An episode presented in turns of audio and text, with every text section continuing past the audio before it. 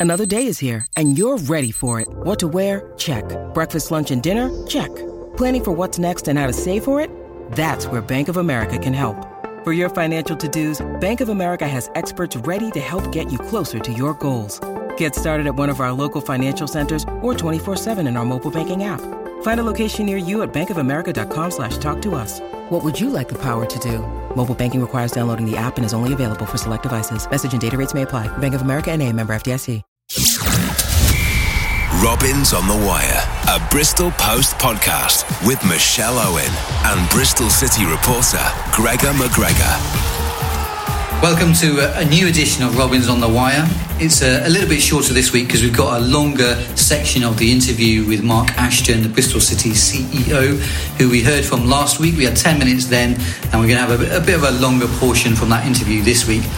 So ahead of then, and discussing chiefly the Huddersfield great result and performance, I'm joined by Tim Shires, formerly an employee of Bristol City Football Club, of course, uh, a while ago. Tim, how are you doing? I'm, I'm very well, thank you. I, I, take it I'm taking the place of Michelle Owen. Not, not quite as glamorous, but um, I'll, I'll, try and bring something to the table. A bit, a bit more hairy, I think I could say. I think that's fair to, fair to say. And um, yeah, Michelle is, is due to come back in January. Obviously, she's on sabbatical at the moment for well documented reasons. And yeah, I think she's going to be back on the podcast in January, February. So we look forward to having her back then. But yeah, kicking off then this week. And what did you make of the Huddersfield game? And if I can maybe throw this out there, do you think it was a case of Bristol City being very brilliant or Huddersfield being very poor?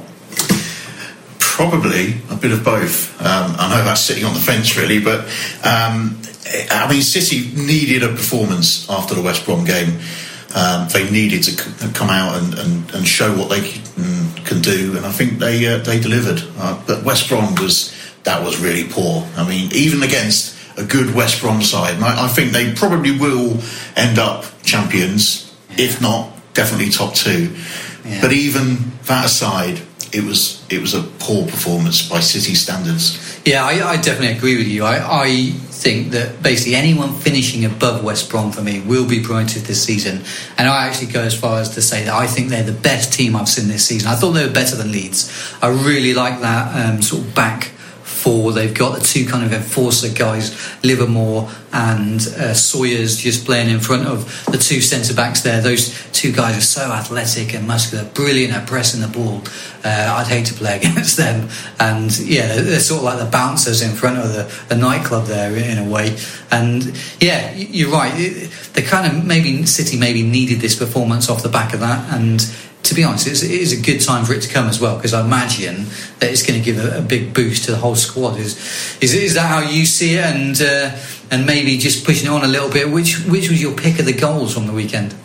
Um, I actually think um, was probably the best because it was slightly behind him and the way he had it.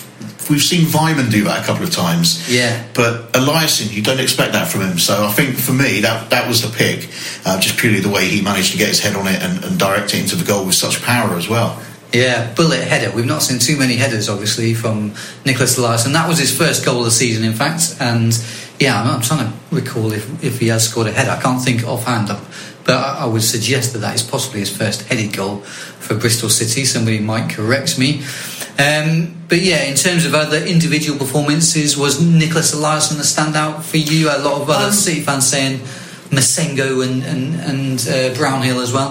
I think there are several. Um, it was nice to see Eliasson actually using his right foot a bit more as well, because he he does become a bit of a one trick pony sometimes, especially on the right hand side, where he, he goes down to the right, does a couple of step overs, and you just know he's going to try and get it back onto his left foot. And defenders know that as well. So it was nice to actually see him swing a few balls in with his right foot. And I think one of the assists was actually with his right foot. Yeah, two. Well, yeah, two of them. I think in a way because it depends if we're going to give him that own goal because that was from a right footed. Kind of and it got a deflection yeah, as well. Yeah. So it, yeah, it was kind of a double whammy. Yeah, I, I, thought Bristol City, when things aren't going your way, that one might have been ruled out the own goal because there was a little arm up from Nathan Baker. But that is being harsh, and it, it shouldn't. It, it, should have been given, in my opinion. I think with, if VAR was in the championship, it would have been disallowed. So then, if VAR was in the championship, City would have had a lot more goals this season. Um, I think they've been unlucky in, in a few cases, um, but then again, it probably works the other way as well. There's been a few goals that would have been taken away. So absolutely, absolutely, and just sort of looking back, where, where do you think this performance stands, Tim, in terms of the the best Bristol City home performances that we've seen because we haven't seen too many convincing wins. This is what a lot of fans have said to me, but that certainly was up there. And I'd suggest maybe going back to West Brom last April last season. Are there any other games that you that, that spring to your mind that maybe also in that calibre of win at, at all? Um, I don't think it's, it's, necessarily about sometimes the performance or how many goals you win by. It, it's about where you are at that stage of the season, coming off the back of a result like the West Brom one, and putting in a performance like that, it was vital that City won, whether it was by one goal or, or by the three goals that they did win by. What they will be disappointed by was the two goals they conceded. Um, it's all right to score five, but they still got to tighten up at the back. Conceding two on another day City might not have got a single shot on target like the Forest game, um, and they could have lost 2 0. Yeah, I, do, I don't know if you can remember the goals particularly well, but I like to apportion some blame if I can somewhere, somewhere because uh, we are independent. So yeah, I, I kind of make Ashley Williams a little bit at fault for that first goal. He maybe should be tighter to Karlan Grant. I think it is a great finish from Karlan Grant. There's also, uh, I don't know if you can remember it well, but there's a little deflection off Williams, which means it flies past Bentley. But I do wonder if Bentley might have been able to cover that side of the goal a little bit better because from where I was sat, and maybe it's just the angle from the press box, it did seem like there was a lot of goal open to aim at. And likewise for the second goal, I just wonder if, if maybe Bentley's positioning could be a little bit more that he could come out and narrow the angle a bit more because again it's a great hit from Bacuna. Flies right in the corner but I just wondered if it was a little bit too easy for him but maybe I'm being a little bit harsh. Well if it was too easy uh, I'm sure that would have been addressed in training. They would have been working hard with the goalkeeping coaches um, to make sure that you know they analyse all that. I know City do a lot of analysing. It's one of Lee Johnson's things, isn't it? Um, so anything that, that wasn't quite right for those two goals, I'm sure that will be addressed. And uh, uh going on to Saturday, what I'm really interested in is is what Lee Johnson puts out, what formation he plays, what team he puts out. Because after the Huddersfield game I heard a lot of people saying on the, the radio phoning afterwards on uh, BBC Bristol saying that he needs to basically play that exact same team again against Fulham. A couple more people came on with a bit of a balanced explanation saying actually might need to revert back to a five at the back. There, there are cases for both, but I think if if you're just pleasing the fans, then it's got to be the same team. But it, if Lee thinks deep into it, I can see a few changes and possibly a back five again against Fulham. Yeah, interesting. I was going to come on to that. We're going, first of all, we're going to hear from Lee Johnson a second, and this is what he made of the Huddersfield game, and then we're going to discuss the, the Fulham game briefly, and also two former Robins going by the names of Joe Bryan and Bobby Reid. Well, you asked for a response. yeah. Pretty well got it in that first half, particularly. Yeah, boys were fantastic today. Um, been a tough week for us, obviously for a number of reasons, and we and we wanted to come and show our spirit, if you like. And I thought we showed both spirit in attack and defence.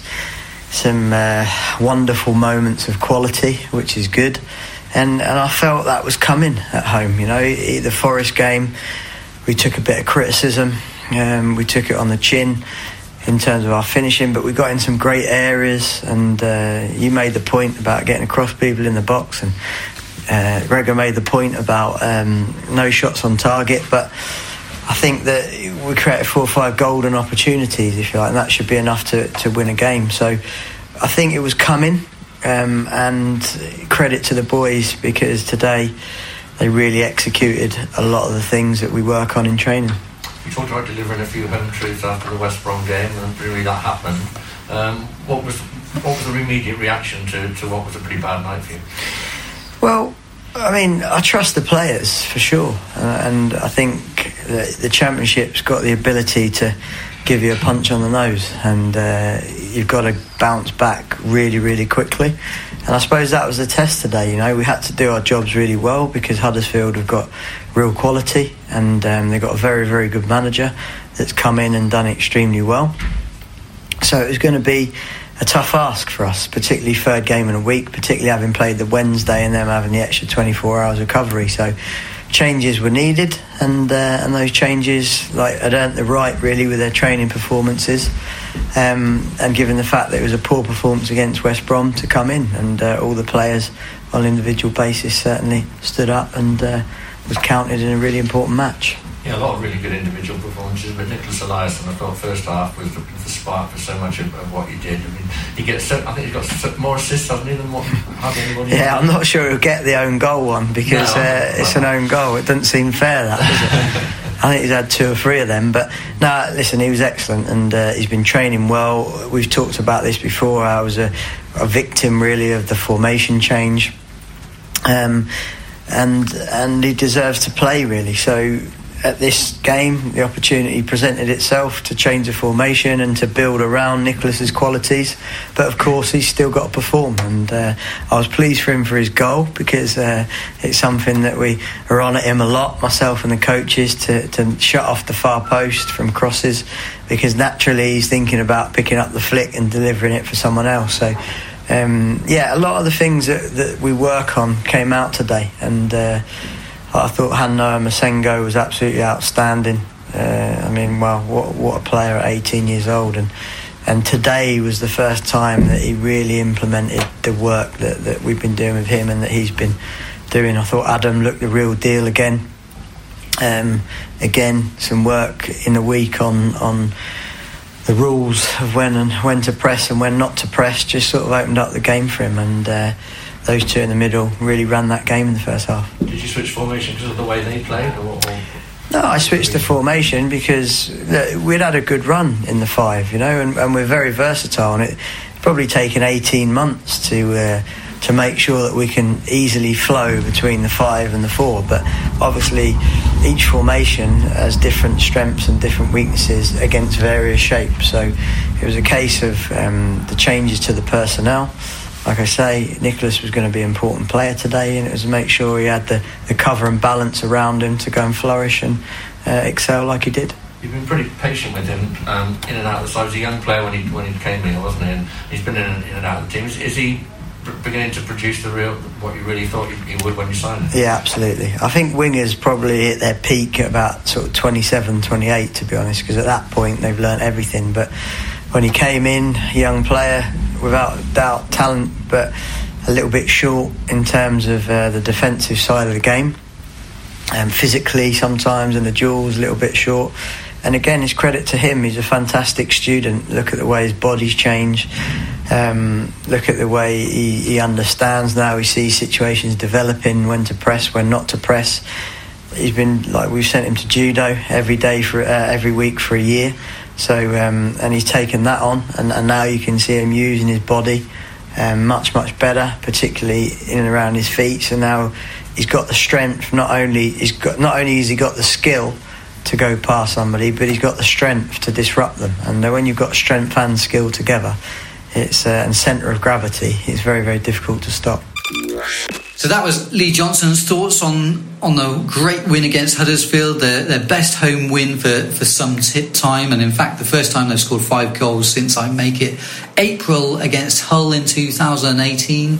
And uh, I, I don't know if there was just a little point in that game, Tim, where I thought once uh, Huddersfield scored their second goal, it made me think back to that match, and I thought, hello, we've seen a couple of games where where we've seen some crazy score lines. The other one people were talking about in the press box was the the Sunderland game where they were, I think, were three 0 up and and came back to well, sorry, Sunderland came back to draw three all. So yeah, you can't rule those kind of strange games out at home. Just um, just really rounding off the Huddersfield game, the, the, thing we now need to talk about in hindsight is obviously the very tragic news concerning Benik Afobe and his daughter Amora, who sadly passed away at the weekend. The news was relayed by Benik himself in a, a public announcement on Sunday, and Bristol City Football Club also followed that up and announced that they were, dedicate we're dedicating the win on Saturday uh, to Benik and his family, and we followed that up by asking um, some background from Lee Johnson at the at the at the press conference this week. And it's fair to say it's been a really tough week for Bristol City uh, over the last few days. Definitely. Um, and the, the thing is, as well, that you've seen from the outpouring, not just at City, but all over the football country, is how much Benik Afobe is liked and respected because the amount of people that have come out with, with good wishes for him and sending their love to the family, um, it's not surprising, but you know, it's nice to see because sometimes you don't realise how much a player is, is known or liked or has connections elsewhere. You, you, you've seen uh, a lot of clubs tweet about it. A lot of players mention it. I know Jack Wilshere put out a, a bit of a statement on Twitter. That was very Dele, touching. Yeah, Dele Alli. Uh, Mm-hmm. Um, you know, so it, it's nice to see the whole of the football community kind of come together and show their support for for Phobie and his family. Yeah, definitely well said. And um, yeah, we, we asked Lee Johnson in the press conference about this week, and he explained that it was very difficult for the head coach on Friday because he actually learnt of the news then. He learnt of it from Benik, and he said that Dean Holden was with him at the time. And obviously, Dean that is something Dean Holden can relate to because obviously he has had some uh, a, tragic um, story like that in his past as as well regarding his close family and, and one of his um, children. And yeah, the, the tough thing is that.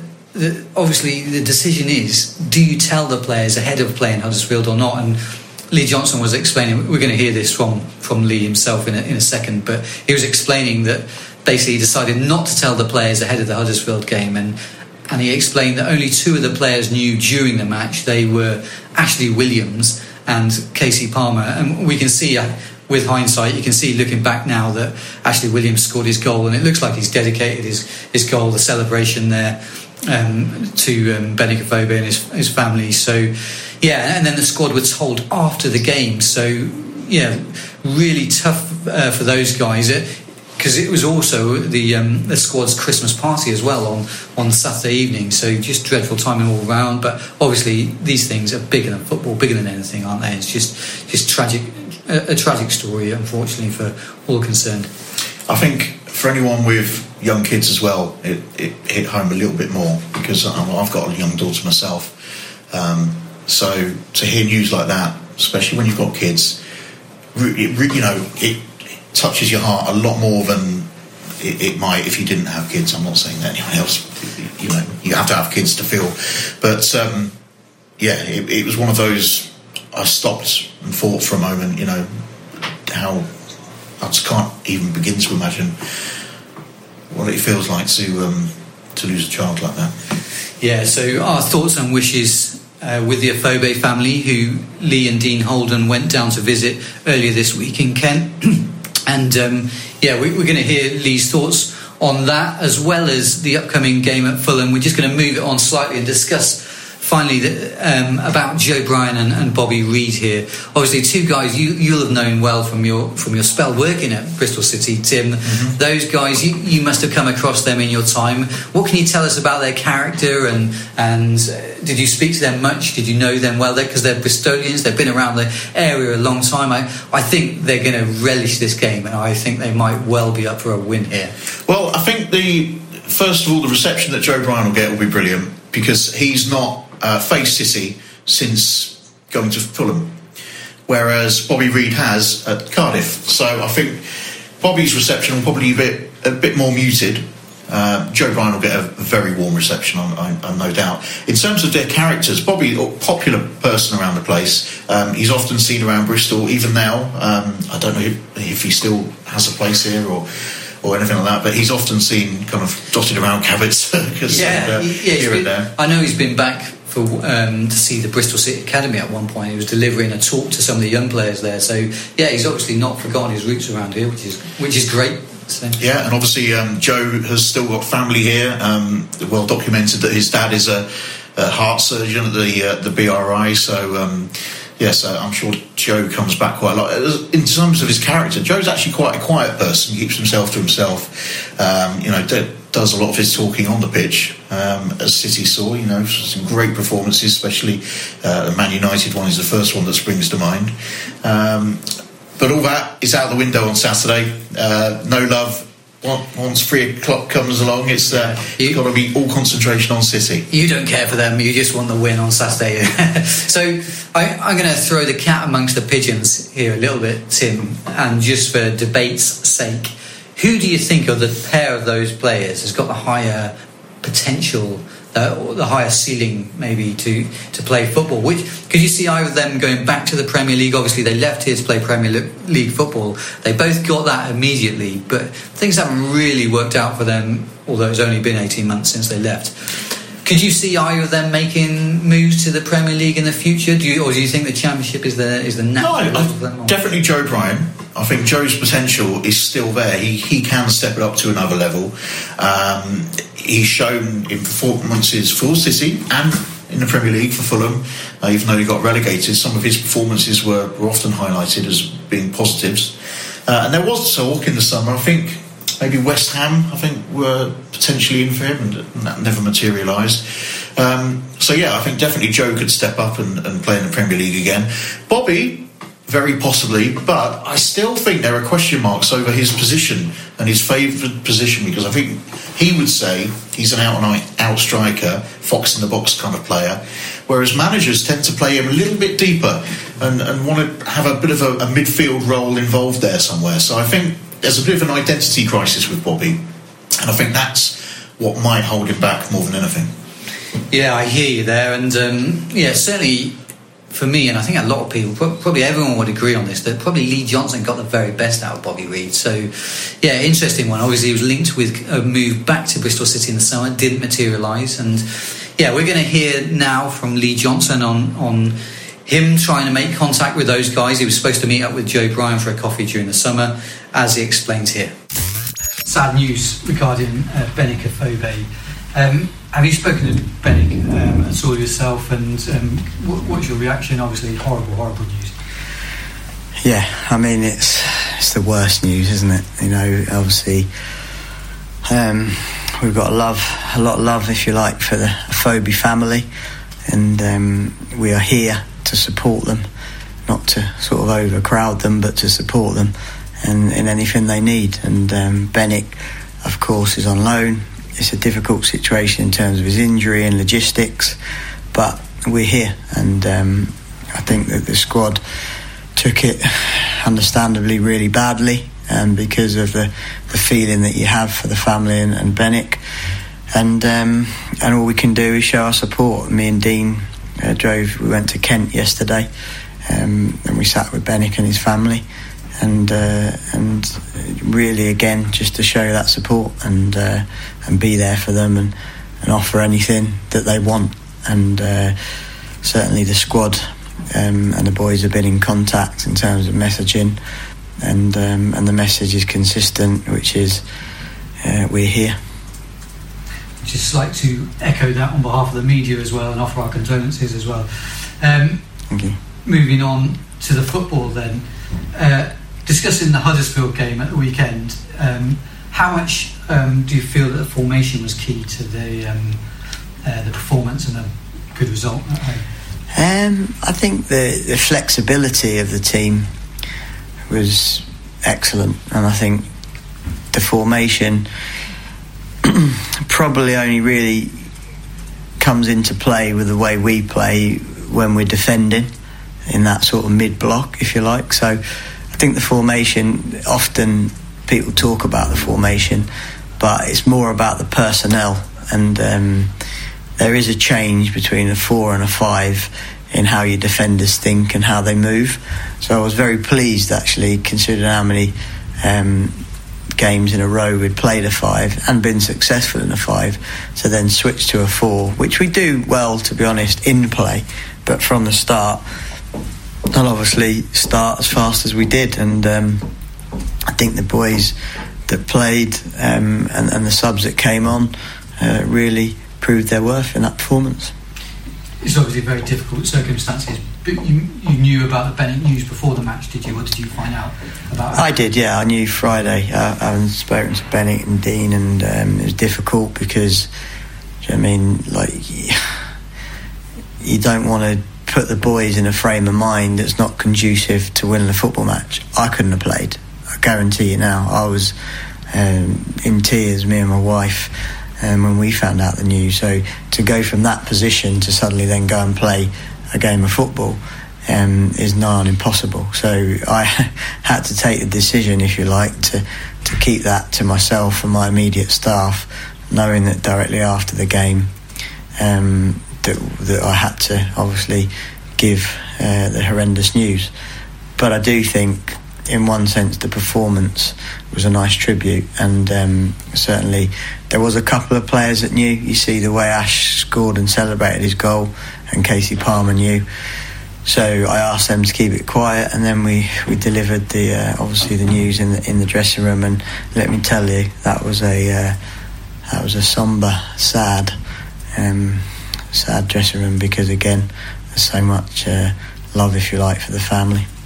Um, on the um, upcoming Fulham game, um, how's the squad looking for that? Um, might Thomas Kalas be involved?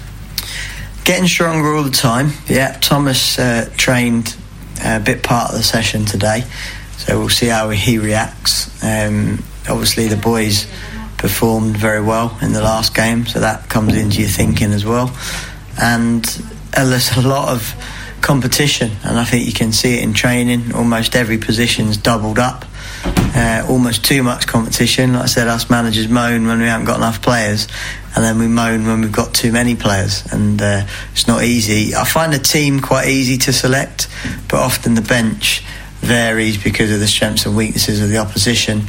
But also, that's the bit that becomes difficult because it's very hard to explain to a player, look, uh, I don't need a right back or a left back on the pitch uh, on the bench today because um, there's certain areas that I feel we can exploit further up the pitch because a player wants consistency in selection.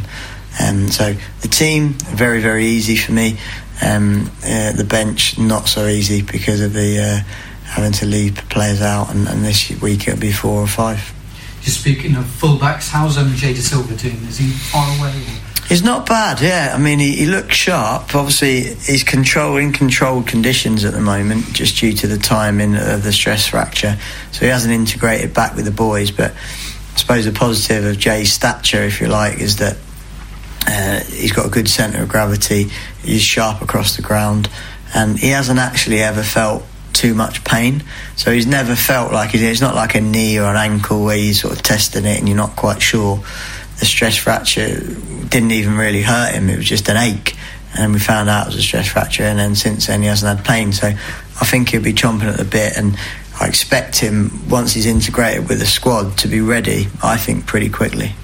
Uh, Nathan Baker came off at weekend with a dead leg, I think. Yeah, we'll just have to assess that one with Bakes. And uh, like I say, but we've got a lot of competition there, obviously, with Bailey Wright and Kalas training today and, and Taylor Moore. So um, yeah, if that one at the moment, if a centre half went down, we could cope. How do you see the challenge of Fulham? You, would you put them in the same bracket as maybe Leeds and West Brom, who've defeated Bristol City this season? Um, yeah, I think so. I think in terms of like the quality, they, have got proven sort of championship promotion players, haven't they? All, all over the pitch and and back up. So I think you've got to look at the Fulham side and and and it's interesting because obviously the quality that they've got in the forward areas and it like it's almost conducive to winning the premier uh, to winning the championship but then probably slightly off balance considering you won't have as many as much as the ball if you went to the Premier League. And that's probably what they found um, last year. So I think that Fulham has always been a great place to play. We've had some decent results in there in, in recent history. And obviously we travel well um, to West London. So I think the fans enjoy a day out, whether it be QPR or Fulham, up on the train, a few bevies, and uh, hopefully enjoy a good performance. I was going to say, do you have some Fulham links yourself? I think maybe one of your cousin works there or something. Or yeah, I've got a lot of Fulham links. To be fair, my dad's all my dad's side are, are big supporters of Fulham, so I'll, I'll, be taking up half half of one of the stands with with tickets. Um, yeah, my cousin um, has worked there. My auntie's worked there.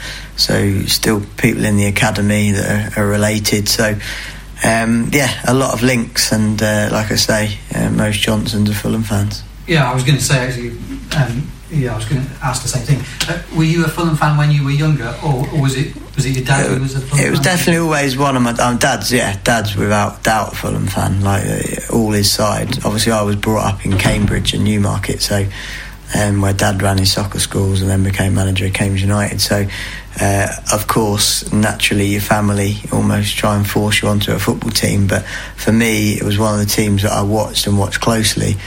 But um, I was at Arsenal as a kid, as a, so it was Arsenal was my sort of number one side, and then probably my dad's side sort of number two, and then uh, Fulham was sort of the next result that we all look for. Um, City obviously come up against Joe Bryan and Bobby Reid this weekend.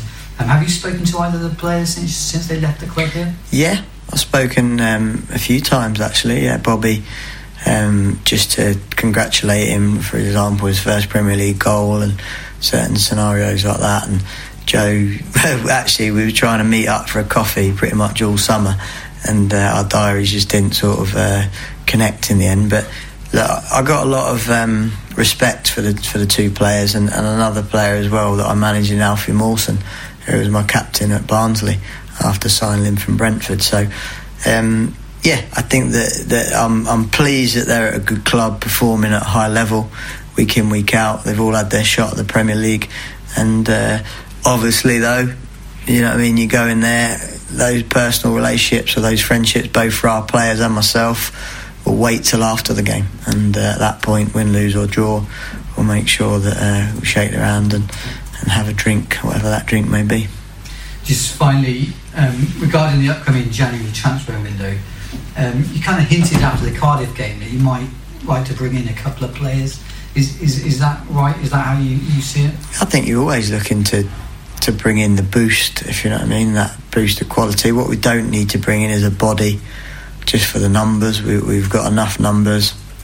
We've got players like Sammy Szmodics training well every day, chomping at the bit, waiting for his chance, and um, and it, and I'm sure he'll get it. There's a lot of games coming up, uh, Christmas, early January, and at that point the squad and, and the depth of the squad is going to be really important. And, and you see the clubs that haven't quite got the depth, like Charlton Start, for example, and now the run that, that they've had is generally down to the injuries that they've got, and that's where I think the, the bigger clubs, that commas in the uh, in the division, can cope because, like West Brom, just to give you a good example, can pull like one player out of the team and put another one in, and the actual strength of the side doesn't really get reduced.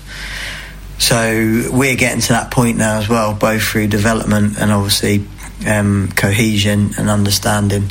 So yeah, we're, we're strong, but there's still a couple of positions that I'd like to uh, improve.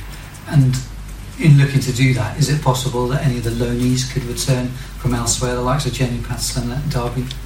I think everything's on the table. Obviously, there is a clause in in, in Jamie's uh, loan that we can recall him, or that they can opt not to take him. He's played for us. He's played for Derby, so there's nowhere else to go, if you like, but us and Derby.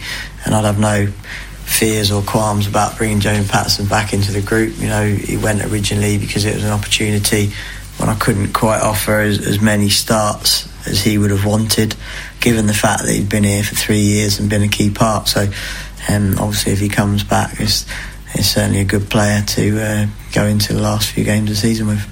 Just last one, Max O'Leary facing him in the FA Cup against Shrewsbury Town. Could he feature in that game for the Shrews, or is it No, he won't be featuring in that game, that's for sure. You can't play against your parent club. So that was Lee Johnson talking there ahead of the, the Fulham game in his, his pre Cottages press conference that took place on Wednesday. And just to round off the podcast this week, before we hear from this uh, from Mark Ashton, sorry for the final part of our exclusive chat with the Bristol City CEO, myself and Tim are going to give our predictions for the weekend. Tim, how do you see this one going? And, also, do you think the players will have been uh, largely affected by the Afobe stuff this week? Could that have a detrimental effect, possibly?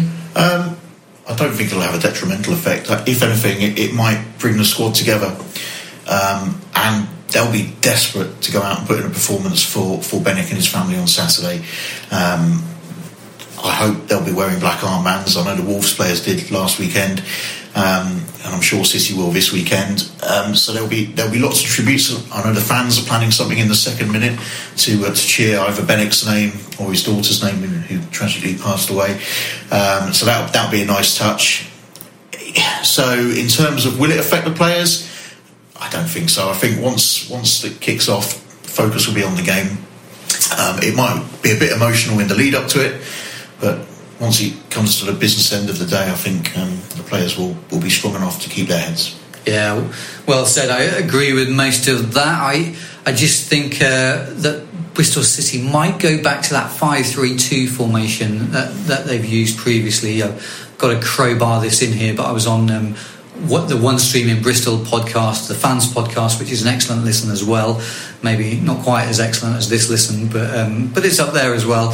And I was saying to those guys that yeah, I, I expected Lee Johnson to go back to um, the previous tactics that he's used because it has worked well away from home, and maybe that might counter the three in the middle that Fulham often use. But we'll we'll have to see. What what what do you think? Would you agree with that, or do you think they'll stick with the four four two that they used at the weekend? Do you know what this is? This is one of those games where I, I think you you could flip a coin over it because um, I really don't know um, what Lee's going to do on, on Saturday. Personally, I'd like to see him go similar to how it was against Huddersfield. Take the game to Fulham.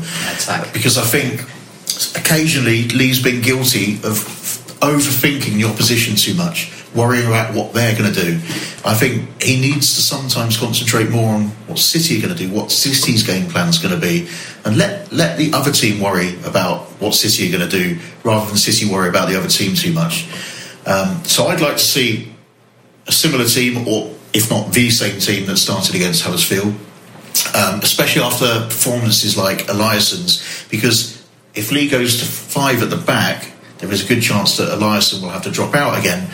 And how's that going to play on him if he had, puts in a performance like Huddersfield and then finds himself back on the bench the next game?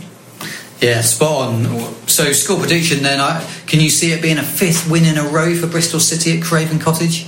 Well, um, I think Bristol City are to Fulham what City are to Huddersfield, which is a bogey team. Um, Huddersfield always seem to get smashed when they come to Ashton Gate. City always seem to do well when they go to Craven Cottage. So uh, it's a tough one, isn't it? Um, my my heart says it's going to be three one to City. My head says 2 2 1 1. A draw of any kind will be a good result. Fulham's kryptonite, maybe, yeah, as you, as you say there. I'm going to go for a, a 2 2 score draw. I just think there'll be a few goals in this. And also, just seeing that run of wins at Craven Cottage, I'm pessimistic and think that that has to end at some point. So, yeah, I, I think maybe a score draw might be about right here, and, and maybe that would be a good point for, for Bristol City. Yeah, I think if City can come away without defeat, that's the main thing. You know, work, concentrate on a draw first if you can win, then great. I mean, who scores first as well will, set the tone. I think if City can score first, that will that will make Fulham think because City have such a good record at Craven Cottage, and I know managers and players probably say, you know, the past history doesn't doesn't play on their minds, but I, I think if City can get get in front, it might. Great stuff, great stuff. Tim, thank you ever so much for joining us. Um, and hopefully, we'll have you on another Robins on the Wire podcast soon. And um, hopefully, Bristol City can get at least the point that you've mentioned there, if not better. Just before we go, here's another excerpt of our interview with the Bristol City CEO, Mark Ashton, where we asked him about potential transfers in January, contract updates regarding several City players, and also his role at the EFL, plus his views on financial fair play quite a lot to chew over here. What's been the sort of fundamental change with Lee as a coach that you've seen in terms of his? What, what's he kind of doing now that stands out for you that perhaps he wasn't doing in 2016? I just think he's naturally got more experienced yeah. um, at championship level. Um, Is that an in-game thing in terms of his decision making? Both. Yeah. I think both. I, th- I, think just as a human, you see him like like us all. Um, he, he's getting getting older. He, he, he, he has a I think, an unrivaled desire for knowledge gain. He always wants to learn. We all we all want to learn, and that's one of the things we talk about here. Is creating a learning environment. Mm. So whether it's Dave, whether it's Suze, whether it's Luke, we need to learn because I've been doing this for 30 odd years now and I'm learning every day. The industry's changing rapidly, players are changing rapidly, off the pitch is changing rapidly, and that's where you've got to move quick and you've got to absorb knowledge. The minute you think you know it all, someone else goes past. Yeah. yeah. Do you ever worry about him leaving? Um, no, no, bizarrely, I don't worry about it. Um, as in, because it's gonna just. I mean, obviously, he's longer serving now in terms of Yeah. progression. You don't have to be a rocket science. You you know, you say about Premier League owners and CEOs talking to you about your Yeah. dynamic. There's going to be a club at some stage down the line who are going to think about it. listen, I want, I want Lee, I want players, I want staff to be the best they can be and experience life in the Premier League. But I want them to experience that with Bristol City. Um, I think you know if any any player or staff member, and I don't just mean Lee in this, feel that their progression is moving quicker than um, the clubs, and it's right for them to go, then it's right for them to go. But I tell you what, the grass ain't always greener. Absolutely. And I think I keep going back to it, and people get bored of me saying this, but I promise you it's so important. Our ownership and our stability is so important. Yeah. The freedom we get to do our jobs, the professionalism I think we get to show is due to both Steve, Maggie, Lansdown. They are consistent. Don't tell us when they're not happy but they give us a sense of direction and a way in which they want us to both operate and behave. They understand our vision, mission, values, and I think that's priceless. And if you look at this industry across the board, you know what? I go on record as saying this: they're the best owners. Okay. Not one of the best. Yeah. Uh, and that's not just me saying that because they're Steve and Maggie. Look at their behaviours. I think they're the best owners. So, have there been uh, decision either made by yourself or the club that perhaps you'd like to go back and do differently? Oh God, hindsight's hindsight's. Yeah, well, I, I, listen, hindsight's It's our it's our greatest tool as a journalist. Yeah, hind, hind, hindsight's a wonderful thing. Um, I, I always say to, to Steve, I say to Maggie, I say to the staff, look, I will make ineffective decisions. I'll get things wrong. But when I wake up in the morning, the two things you can guarantee for me is you're going to get hard work, you're going to get honesty, and I'm going to try and do the right thing. And as long as I'm doing that, we're going to go in the right direction because I'm going to get more. As long as I get more right than I get wrong, then we're going to be we're going to be moving forward. Um, uh, but look, yeah, I think every day I would be a liar if I said to you, I'm not honest enough to look myself in the mirror and say, Oof, I might have done that differently, or I'd have done that differently, or. Is there anything that stands out? Um, I probably wouldn't have appointed Dave, to be honest with you. Um, It's a given. um, I don't think there's anything major. I think you. I think I look at scenarios, and I think I probably at times think, oh, I could have handled that better, or I could have been more effective, or I could have made that decision quicker, or I could have made. But I don't think there's there's there's huge ones. Um, you know, you look you look at the biggest area that probably sits under me is recruitment, and it's really easy to look back and say, "Oh, would have done that in hindsight." But what have we learned from that to not do that Yeah. again? So, yeah, I think there are a multitude of things, little things that I would have done differently. I don't think there's anything hugely, um, but there are always things I could have done better. Yeah, on, on the recruitment, because again, I sound like, but you don't get a lot wrong. Um, it seems from this end, anyway. um, okay, so you want to listen in. Um, how, how has the recruitment changed, and how have you changed it? Um,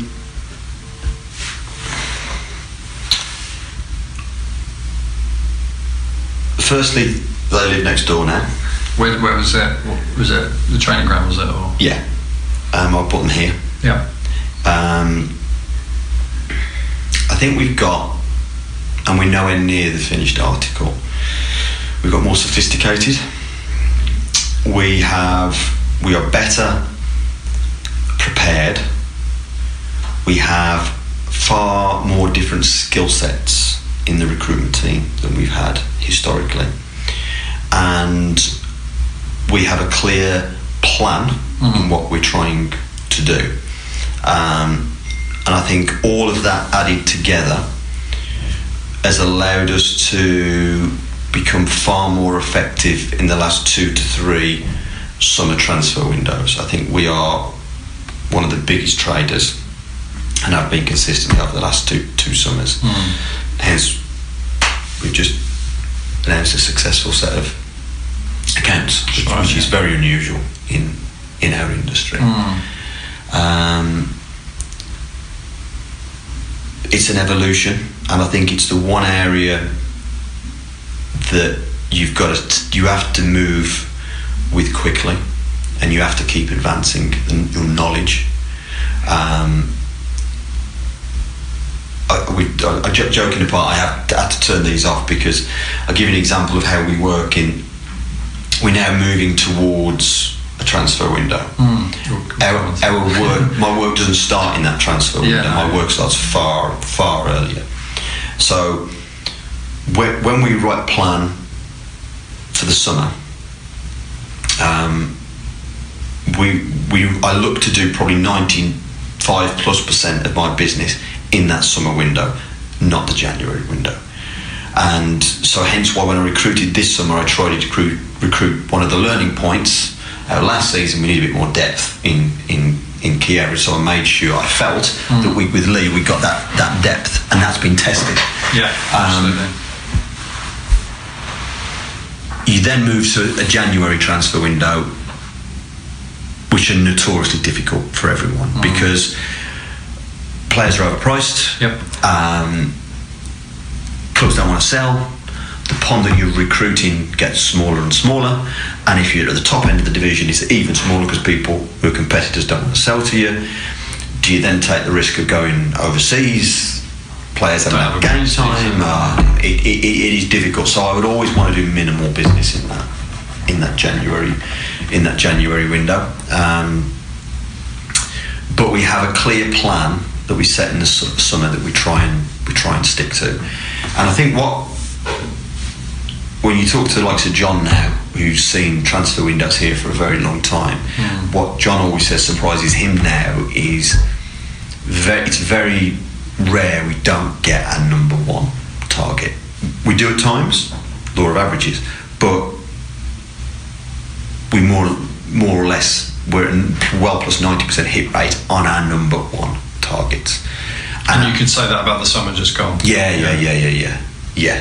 Um, and the best way I can describe the recruitment team to you, I've got you- I've got hierarchical org charts everywhere, which is my staff, but I don't talk to the staff in charts. What I do is I talk to them in wheels because our strength is the collective. So all my job is is I sit at the centre of the wheel. I'm the glue.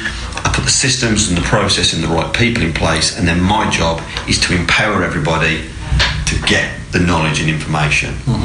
I don't sit at the top of the tree and then dictate. Don't work like that. My job is to get the knowledge out of people, and I think that's where we've got far better. We've got technical recruitment now.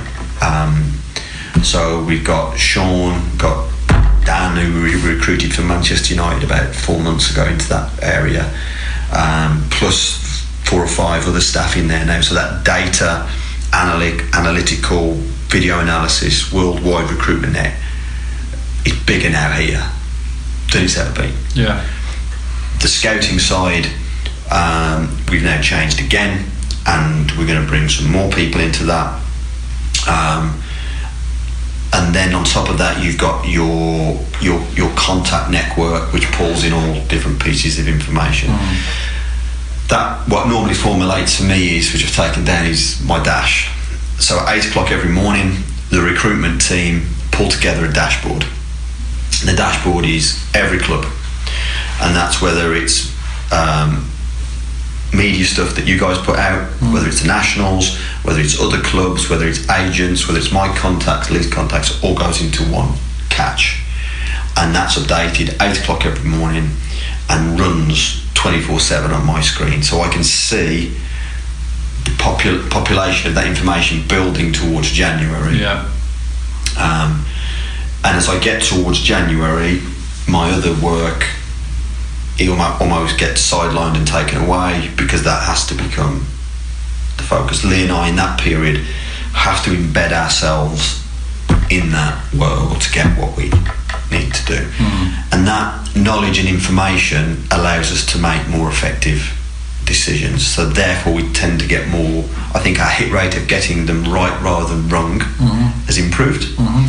But that is not just down to Mark Ashton, and it's not just down to Lee. Ultimately, with a face and the front, but there's a multitude of people who are in, in, involved in that. But the key is we all know our roles. So there will be moves to recruit in January. Then. Um, yeah, um, I think it would be remiss of me to say no, but it has to be right. Yeah. It has to be right. The worst thing we can do is take the wrong one. Um, Especially in January, take the wrong. Is that is that a worse decision than the wrong one in the summer? Yeah, because I think in the summer you've got pre-season. He's got pre-season to get them up to speed um, and work with them. He hasn't got that time in January because in the, he's in the middle of games, um, and that's the challenge because that pond we recruit from has shrunk. It's shrunk even more because clubs see us as a competitor, and we've got to get someone who's up to speed or fairly up to speed and will fit the way we play. It's not easy. No. and but in saying that we have options. Um, but I'm too long in the tooth. You can be 99.999% sure you've got that option nailed. And at the death it's gone Yeah. because the club get an injury they keep him in.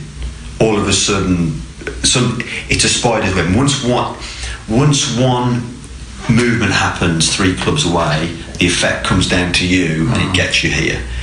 And that's why we have the data sets to see if we're at risk of something happening that could affect mm. our our decision making.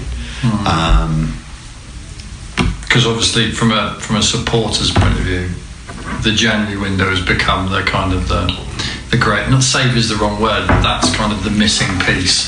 They've always seen that as if if if a successful. I know, I know, I know. I'm just yeah no no no and I understand that that you know we should have got player X last in 2018 Yeah. or 27 2017 Yeah. which would have led to X, Y and Z Yeah. and obviously coming up to 2019 and you get the vibe they're thinking the same thing Yeah. um, you know I'm not saying it's not right but how accurate it, I mean can you can you re- understand that I, I can I can understand it, and I can understand the emotion that runs around that. But what I would say is, I think you you need to mitigate your. When I'm working in the summer and planning a summer transfer window, I'm thinking about January. Hmm. So I'm thinking, right, what depth have we got here? Should something go go go awry in in, in January? Um, so let's be really clear. We've had an injury to to Benik that no one could have no one could have foreseen. Absolutely. Um, and what I, I, the bit that I chuckle at, and I do chuckle, is when I when I hear or see people say, "Oh, Benik Afobe was the last throw of the dice in the summer transfer window. It was because they hadn't got so and so. They they gambled. We gamble. We've been talking about Benik all all summer, but we got several lines in several in several fires. So I'd never put all my eggs in one basket. And I think the you know in the period before Benik was injured, the way he played, the way he fitted in, proved to everyone actually there was some there was obviously a little bit of homework done there. yeah it was a hell of a yeah, yeah no, lucky, And- lucky accident but no obviously it wasn't yeah but there's a lot of people who do a lot of work to get us to that point. Um, so I think this is just my opinion. You look, you look at the squad. I, I think we've got depth. We've got players coming back. Um, you know, what do we need in January? Well, we've lost Benik Afobe. So the logic is if, if the right player is available in that position, then absolutely we look to recruit it. Um, but I, I, I make no apology for saying this, it's got to be the right one. What is the right player? Um, well, it's got to be someone who can make an impact and make uh, and have, a, have an effect. Um, because what you what you've also got is you've got some good youngsters in the building who's who are who are coming through. And sometimes you can cl- create the illusion that just because it's a name that it's better and the grass is greener and when you get them actually it's it's not It's exactly the same. so it's getting that balance. Um, it, it's we've got a very tight group. You you'll have you you'll have seen that. Um, we we've got a real good group, good group of humans, where there was a hell of a lot of mission, vision, values, behaviour setting done in Tampa. And what you don't want is someone to come into that group who, who's totally against that and upsets that because that would undermine everything we've got. I think we've got a strong enough group to probably deal with that now, and Lee certainly would. Um, but so the person's got to be, it's got to be a person fit. They've got to be physically capable of playing the way Lee wants to play Yeah. and they've got to be able to improve us. Um, and what sits behind that, as you would imagine, is a raft of technical information that Lee wants the recruitment team work on. So there's a process behind it, um, and I think one of the things that always frustrates me in transfer windows is I almost feel the supporters' pain because I'd love to be able to come out and tell them what I'd love them to be able to sit there and watch what's going on because it blow their it would blow their minds at the, the, the, the energy and the amount of work that goes on. But it's like a swan; it's all going on under the water, Yeah. and we can't say anything until It's done. it, it, it's done. Um, and it'll be no same. It, it's no no different now. Everything's starting to build up, but the majority of it is noise and not fact. And it's just an industry thing that happens. My job is to, to determine what's fact and what is just is just noise, and that's where my relationships, Lee's relationships, other people's relationships in the club with other clubs, key contacts and relationships and agents, we have to base our decisions on facts. Um, you know, sometimes even with your paper, I'll read something, I'll go, well, you can't be serious. That's never going to happen. But in fairness, on the other hand, then I'll read something and I go, ooh, that's a bit close. Fair play, they got that one. So it's like, hmm. and and it, so all that information has to come into the. So everything you guys put in your, your paper Okay. as the goes into the dashboard because I, there'll be a reason why you've put that there, hmm. and our job is to de- is part of that process. That information gathering process is determining fact. Hmm. Um, but we'll go into January with options and requirements. But there, but the grace of God, they could change against West Brom tomorrow because someone, touch wood, they won't, but could get injured, Yeah. and then we have to move. But what we do is we carry options in all positions, not just the positions we're looking at. Mm. So if something happens, we're always in the game mm. for what's available. Is there because the kind of the kindergarten maths that goes on, and obviously when you talk about the counts, I mean, is there a willingness to spend money in January because you talk about overpriced, or is there reluctance to spend money in January because of that? No, I, I don't think. Um, since I've been at this football club, I'm just trying to think. I don't think there's ever been a single deal that I've taken to my owner that they've said no to. Okay. I'm just trying to think of one. No, they don't.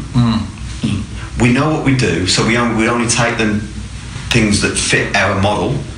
Um, um, and they've always been supportive. So, there, so, So, there, so there's no, so there's no, there's no reluctance not to spend, and there's not a desire. Oh, we've got to spend this. They just do the right thing. It, it's simply about that we take things to them we believe are right for this football club, and our owners have been fantastic since the day man. Thanks for listening, and we'll be back again next week with the uh, next episode and another one closer to Michelle's return after Christmas. Thanks for joining us. Robins on the Wire.